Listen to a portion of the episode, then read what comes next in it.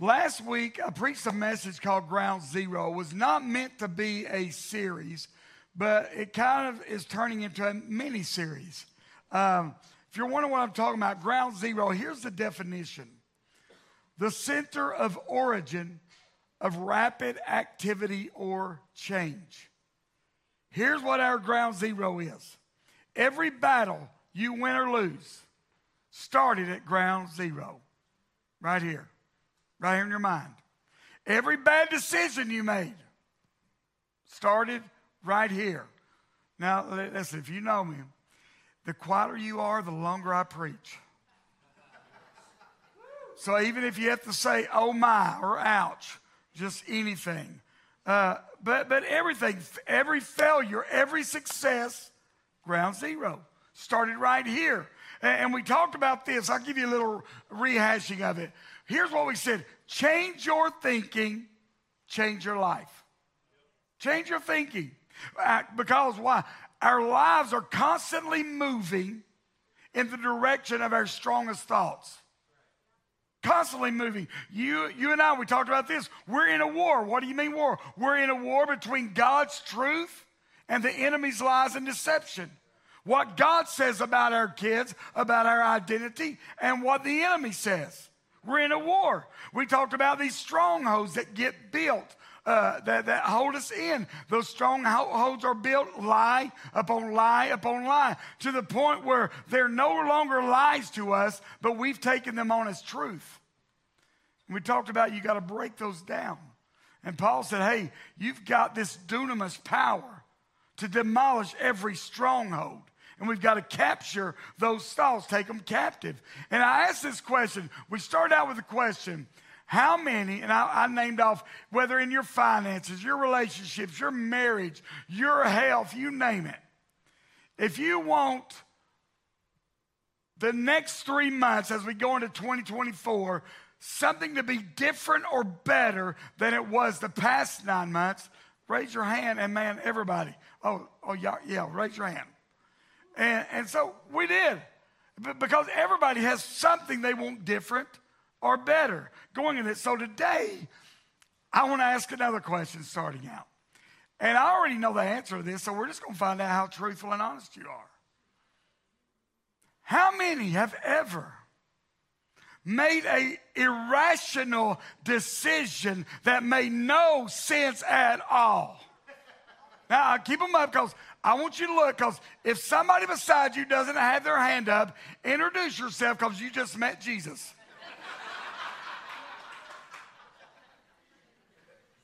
we all do it.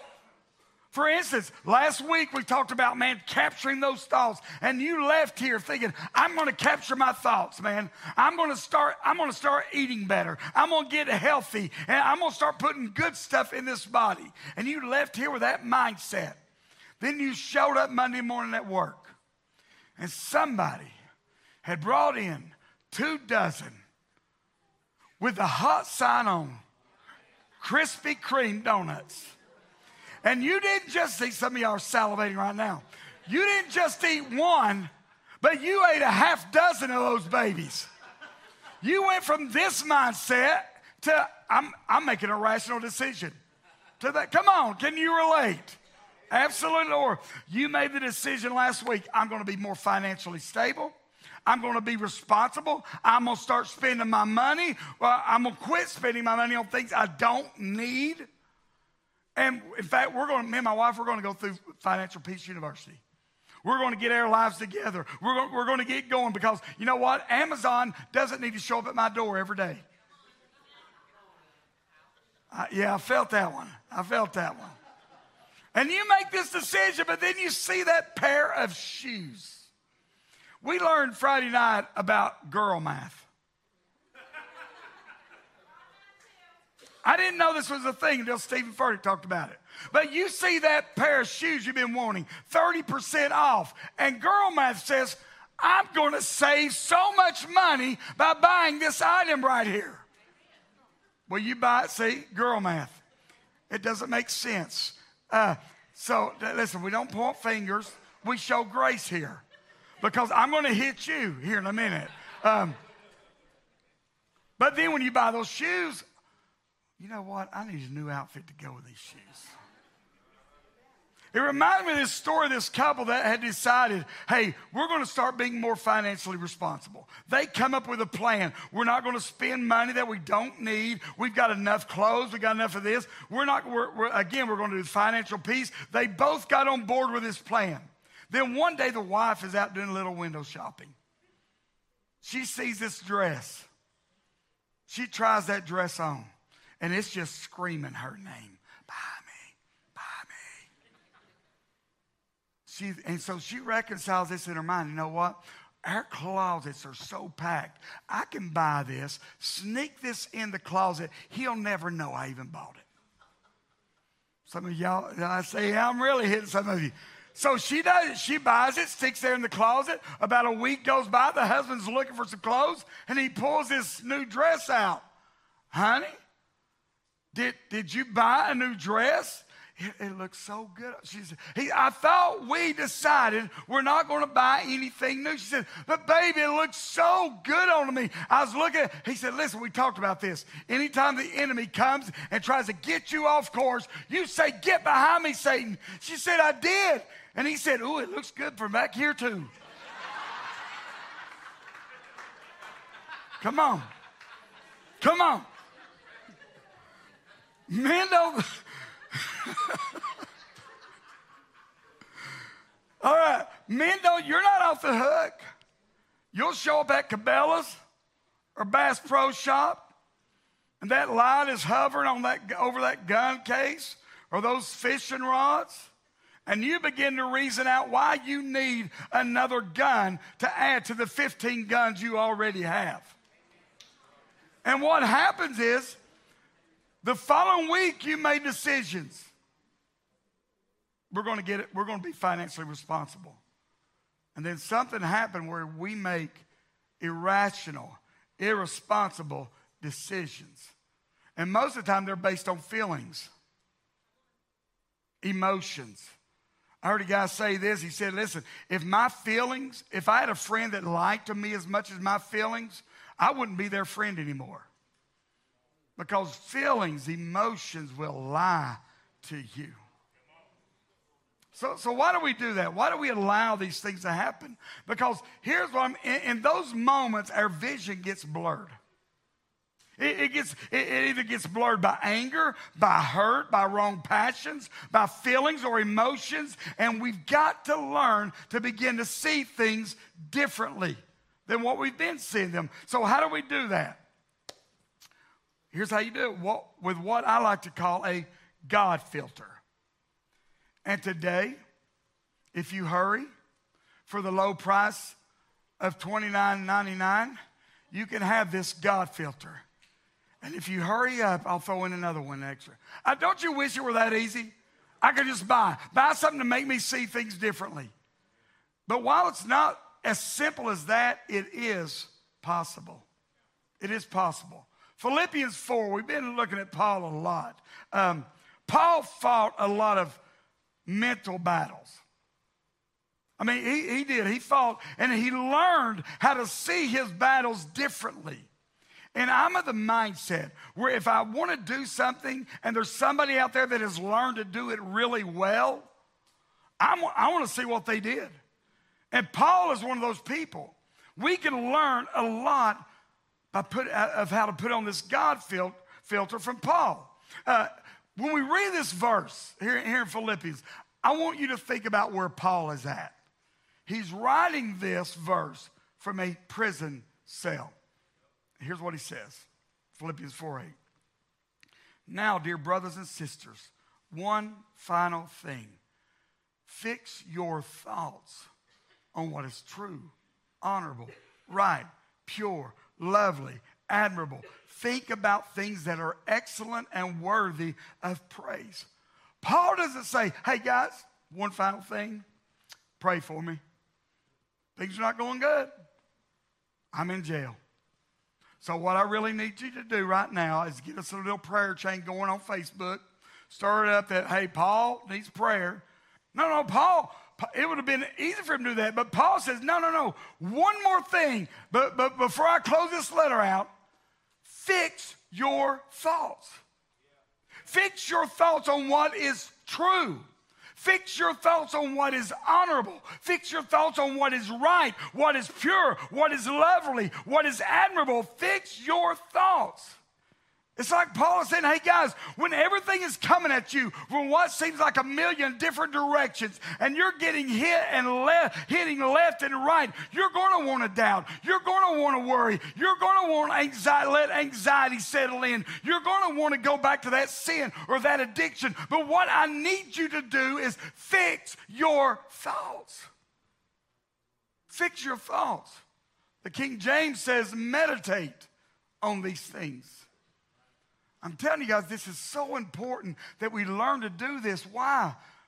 Because our lives are moving in the direction of our, of our strongest thoughts. It, your thoughts shape you, your thoughts direct you, they ultimately form who you become. And here's the truth if you're taking notes if you cannot control what you think, you will never control what you do. We got to begin retraining our mind because our minds have been trained to go a certain way and think certain thoughts. And, but let me tell you, this doesn't just happen overnight. I, I wish it did. I wish you could pray a prayer and bam, man, I think, see things so much clearer. But the truth is, there are days I've got my God filter on and I'm seeing it, I'm looking at it. And there are days like I left that baby at home and I'm letting my emotions guide me. Come on. I'm letting my feelings. Uh, uh, uh, and I'll say that because we want it to happen overnight, but here's the truth. You've been developing this thought pattern for 5, 10, 15, 20, 30 years or more. You can't expect overnight. I've seen it happen, but for most of us, it is a process. Are you with me, church?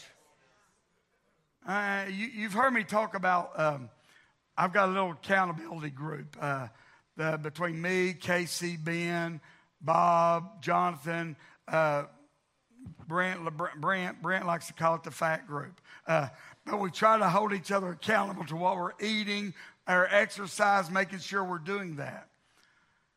Here's what i I'm learning Let's say I start going to the gym, hitting the gym three to five times a week. I go to Hammer Time Fitness that is owned and operated by our, worst, our uh, youth pastors. I've been in Amanda, see them for more info. But I go there. They, they let me go there for free, so I give this advertisement. No, they don't. So I start going in there three, five times a week. I'm lifting weight. I'm throwing iron around. I think that's what they call it. But I'm doing all the work. Here's the fact I'm going to get a little bit healthier. I mean, I'm going, I may lose a little bit of weight, but if I really want to affect what my, my health choices, my lifestyle, more than pumping iron, more than going in and working out, what I put into this body is going to do a lot more than, than me showing up at the gym. Now, that's important, but one study I read said 25% of a person's health or weight loss is exercise, 75% is their diet, what they put into it. It is the same with our minds. It's more than what I do with my mind. If I want to develop a healthy, God honoring, God centered mind, it's not just about what I do with it, but it's more about what I allow to be put into it. A couple years back, Denise and I had watched this movie about this uh, family that was going through. The mom uh, and the wife had had Alzheimer's, and uh, and so they were having a real hard. It was kind of toward the end of, of of her life, and so the sister had been gone for a while. Flies back into town, and her and her brother are sitting on the porch just talking about it. And he he pulls out a cigarette and lights it up and begins to smoke. And she says, I thought you quit. He said, I did. She said, What happened? Life. That's what happened. Some of y'all can relate. I think Paul knows life is going to happen. Whether you're a follower of Jesus or not, life is going to happen. I, mean, you may lose your job, get laid off, doctor give you a bad report, You get served divorce papers, find out your kids are struggling in a certain area. Paul knew that this life would deal you some blows. And he says, Hey, when this happened, I need you to remember this one thing fix your thoughts on these things. Anybody heard of a term called cognitive bias? Here, pull up that definition. Here's what it is a mistake in reasoning, often occurring as a result of holding on to one's preferences and beliefs regardless of contrary information. Are we not seeing a lot of cognitive bias today? Despite evidence, I'm, I'm trying to decide whether to wait out here a little bit or not. We want to believe there's 140, 150 genders, despite what science is telling us. Hey, there's male, there is female. But what happens? Cognitive bias is set in. And regardless of all this, we've settled for this version of the truth over God's version of the truth. Are you following me? And, and uh, y'all know me, man. We love anybody and everybody here. But I also believe we, I got to preach what God's word says. And I love you because, man, listen, there ain't a person in this room that ain't jacked up in some way. And we're on this journey trying to find God and have Him heal those broken parts of us. So I won't look at your jacked up, uh, what is am I saying? Jacked up in us. jacked upness differently than I look at my own. Are you with me? BehavioralEconomics.com said this about it a cognitive bias is a systematic, non random error in thinking. They also said this when we have a cognitive bias, get this, we've got this mental filter or framework that is not always true. And that cognitive bias or mental filter or framework causes us to have wrong thoughts or beliefs that then causes us to make errors in judgment. In other words, you are not seeing things as they really are. You've got your own version of, re- of reality. Your vision has been distorted by wrong thoughts, wrong beliefs, or as we talked about last week, you've believed a lie long enough. Now it's a stronghold in your life because it's become true to you. Here, here's the biggest issue with cognitive bias in our, in our culture it discolors the way we see things, blurs the way we see things. And it can cause you to look at people with different ethnicities wrongly. I might as well go on out deeper. It can cause you to look at people with a different political party than what you think wrongly. Because what it does, it causes you to assume things about people. And don't assume you know somebody's heart. That's all right. I'm telling you, we make assumptions and decisions that are wrong based off this cognitive bias. You ever wonder why two people can be put in the exact same circumstance or situation, but have two totally different responses to that situation? Uh, like, uh, w- w- same environment, same situation, two totally different responses. What's the difference? That mental filter or framework.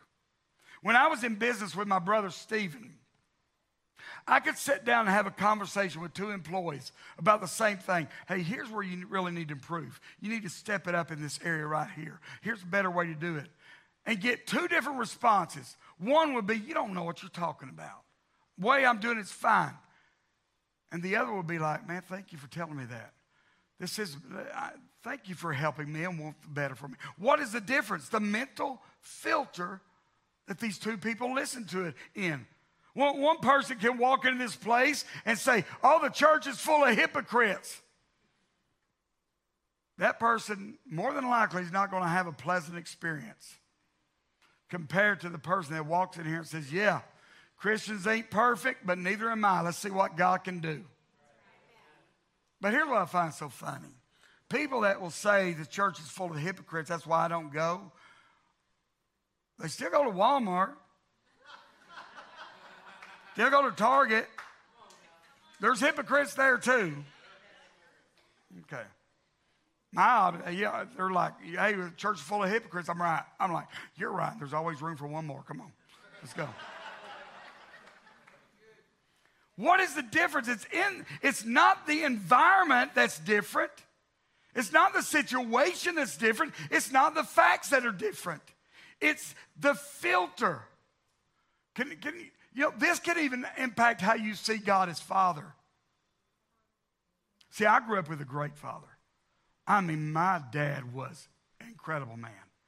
And, and, he, he brought me up. He taught me how to ride bicycles, how to ride motorcycles, how to jump ramps. I mean, all the stuff that they tell you not to do today. Hey, my dad was showing me how to do it. Uh, he took me to work with him. He, we would go on trips. He coached me in T-ball and, and, in Little League. I mean, I had a great dad. So when it was when it came to me seeing God Father in a good light, I didn't have a problem. But I've counseled with a lot of people that did not have that same experience. They had an absent dad. They had a dad that was abusive, whether verbally, physically, or even molested them. They had a dad that was that, that they could not do good enough, could not be, couldn't bring home good enough grades. And so for them, it's hard for them to see God as a loving father because their filter got distorted growing up. And we've got to learn how to see things different. See, see, while the facts about our Heavenly Father are exactly the same, what makes it different is the filter someone is seeing him through. So, my goal today is for us to change how we see things, change how we filter things. I'm reminded this young, this, this young kid that loved baseball. And uh, man, he, he would make this say, I am the greatest batter of all time. And one day he's out in his backyard. He's like, I'm the greatest hitter of all times. He throws that ball up in the air, swings and misses. He's like, Oh, that's all right. I'm still the greatest hitter of all time. He throws that ball up there, swings, misses. That's all right. I'm still the greatest hitter of all time. He throws that ball up third time, misses it again. He's like, I can't believe this. Not only am I the greatest batter of all times, I'm the greatest pitcher of all times. How do you see it? How do you see it? See, here's the truth. Between the two services, the 9 a.m. and the 11 a.m., we'll have somewhere between 300, 350 people and kids come through this building. Same service, same worship set, same message. But what you get out of it will determine how you filtered it. Like if you walk in oh, great. Bob's going to make us stand up and worship again. We get it, Bob. Sing a little louder. Yeah, sing a little louder. Come on now. Yeah, we can say all sing of his love forever, but I've about had enough. Can we just bring that? Come on. Oh, here we go again. It's offering time. We don't even have offer plates. We have buckets. What kind of church has buckets? What kind of experience is that person that's filtering their experience like that? They're not going to have a good experience at all. But the person that comes in here like this, oh, it's worship time. I'm not even going to, eh, the countdown's on 10, 9. I'm going to stay, I got to stretch before worship starts. Hold on, hold on, let me get it going. And then I'm going to be the loudest singer because I know God is good.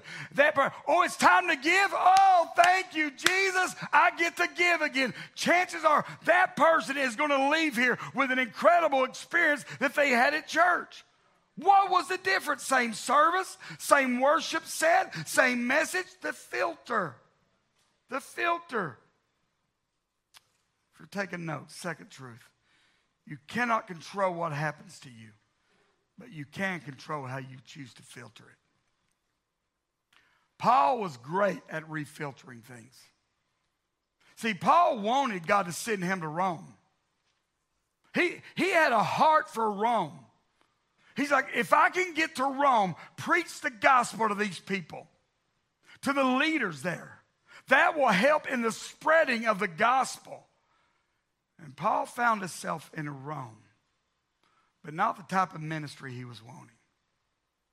He didn't think he was going to be there as a prisoner, setting up a prison ministry. See, here's the thing what Paul wanted to happen, what Paul thought should be happening, what Paul had hoped to happening was not happening. And that's where some of you are today. You made plans. You had hopes of how your life would turn out. And things are not going according to plan. Some of you thought if I can just graduate college, if I can just get that degree, then I can go get the job I want. You went to college, you got the degree. And now you're working in a job that you're overqualified for in an area that you didn't even go to school for. And you're wondering, this is not what I planned. Your goal was to find true love, get married, settle down, white picket fences. You found love. Five years later, you're going through a nasty divorce. And divorce was not part of the plan. Thought you were going to be this great athlete. Or just have a good life and you got injured. And then you found yourself addicted to the very medicine that they were trying to use to heal you. And this was not part of the plan. Are you, are you following me? Or maybe you're older now. And you just thought, you know, by this point in my life, I thought I'd have life figured out, know what I'm doing, and I have no clue where I'm going. Or maybe you're like, you know what, my plan is to, to watch my kids grow, watch my grandkids grow up, watch them get married, and now a doctor's report is telling you that's not going to happen. And you can't control what happens to you, but you can control how you choose to filter it. So, how are you going to filter that situation? How are you going to filter that report? How are you going to filter the divorce papers you got served? How are you going to filter that your kids' bad decisions they're making? How are you going to filter the mess that you found yourself in? Because that's kind of where Paul is at. Paul's like, I wanted to go to Rome. Well, I'm at Rome. But I'm facing possible execution as a prisoner. Here's how Paul could have written it. Don't, don't bring it up because this is different. Ephesians 1. He could have, this is what I call the NWV version, the New Whiners version. Paul could have sat in that cell and wrote something like this. Now, I want you to know, brothers and sisters, that what has happened to me is wrong. And it's a bunch of scubala. If y'all have heard me teach on that, y'all know what that means anyway. As a result of all that, of all I'm going through, I'm going to let you know, and I'm going to let everybody know that I'm quitting church and the ministry. Paul. Paul could have very easily focused on everything bad going on in his life, right? And who would have blamed him? But here's what Paul actually said Ephesians 1, starting with verse 12.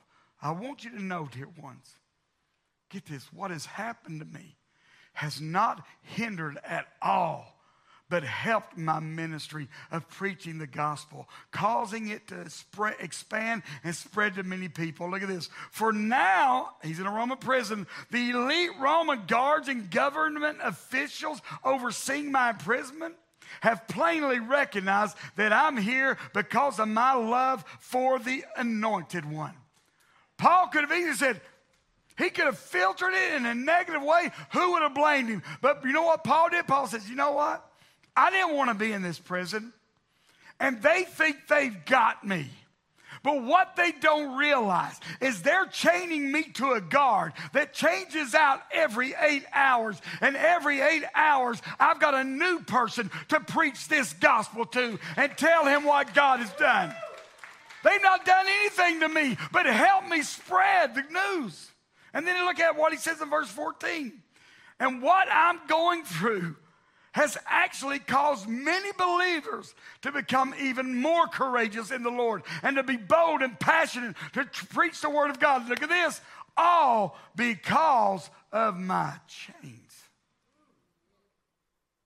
because of my chains, because of my situation I didn't want to go through because of the pain I didn't want to want, to happen in my life. God is using that to strengthen my brothers and sisters, to make them even more courageous. And it's all happening because of my chains.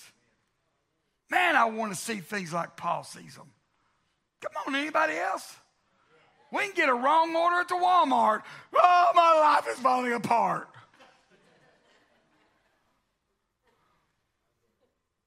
Come on.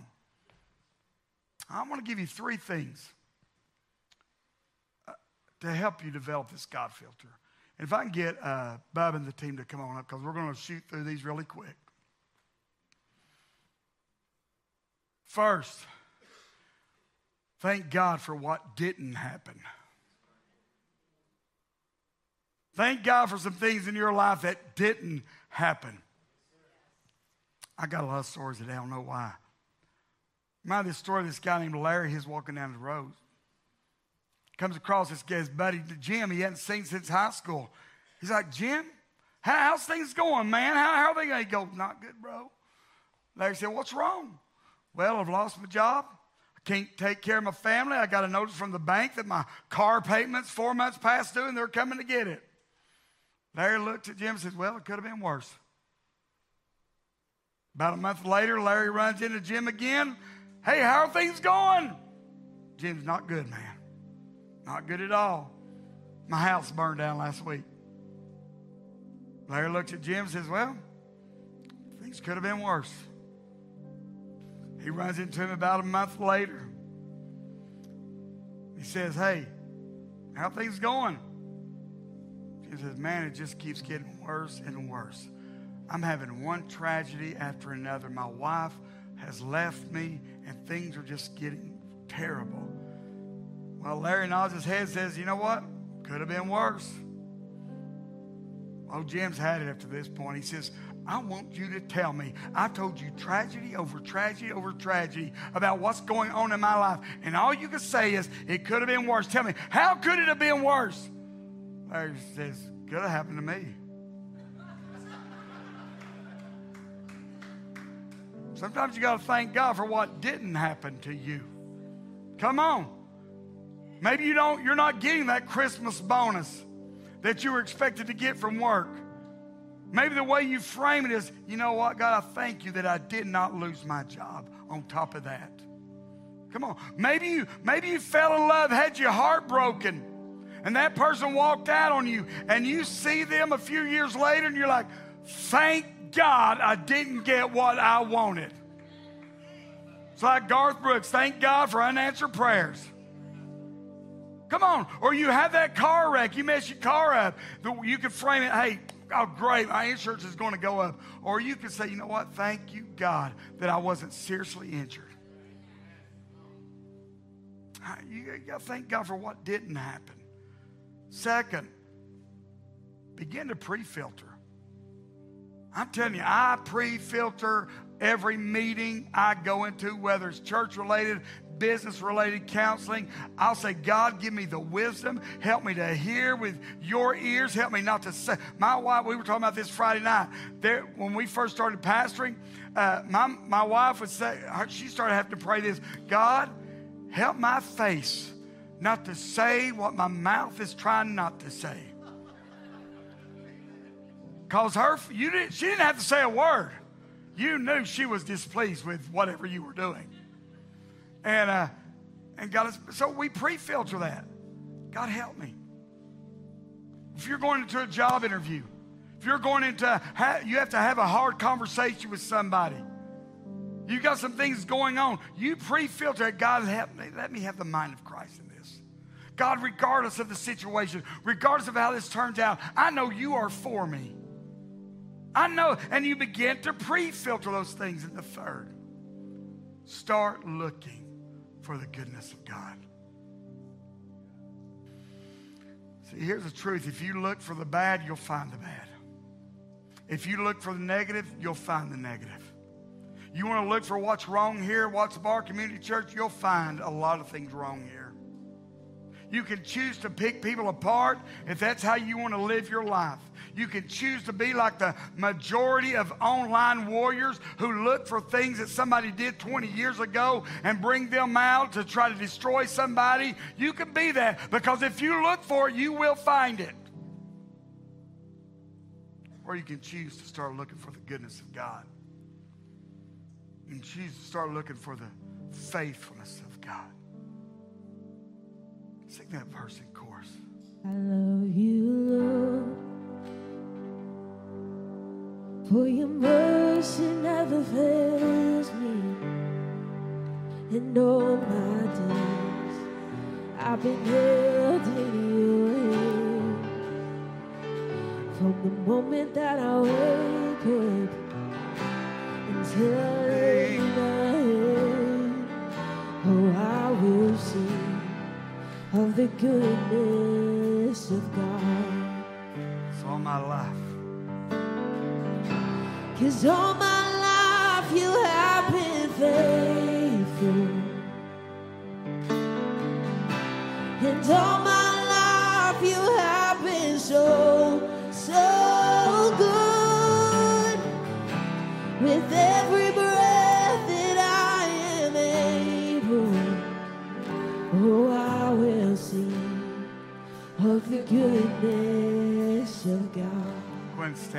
across this room. I'm going to give you the last fill in.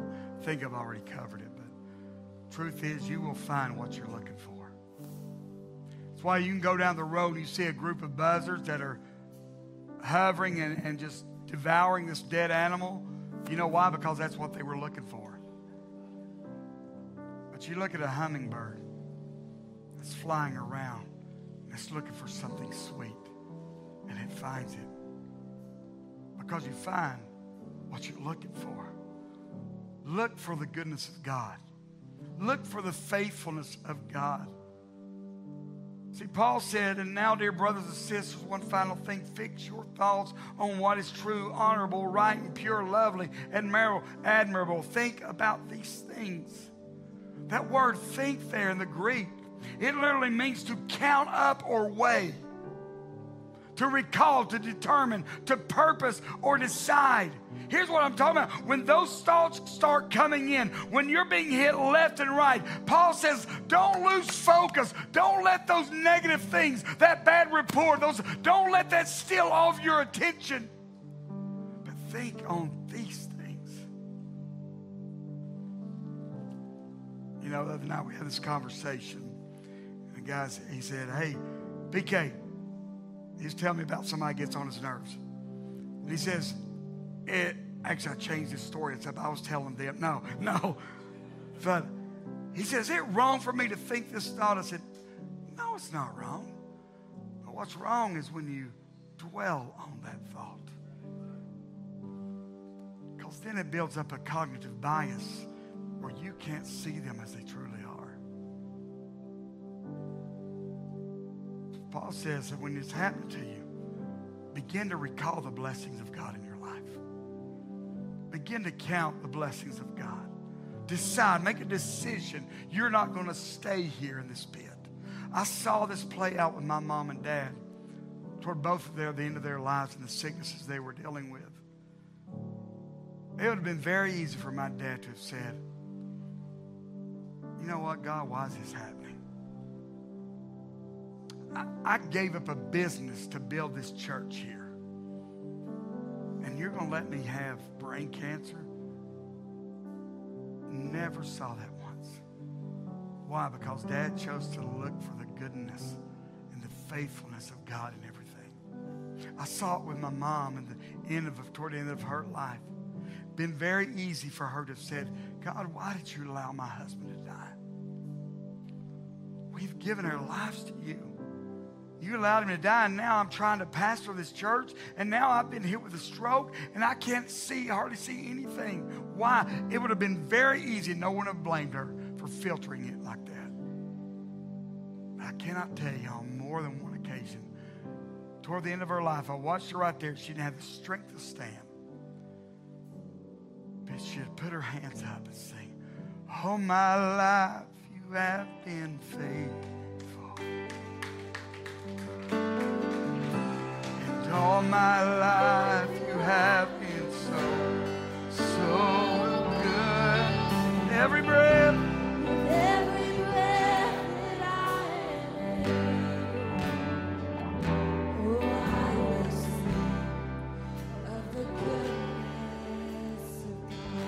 How, could she do that? How could she, in the situation that she was in, choose to say, all my life you've been because she understood this.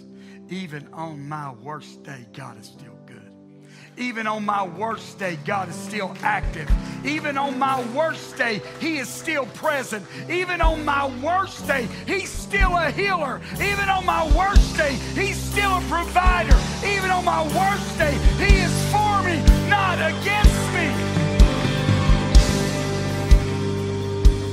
See, I know, I know a lot of the stories.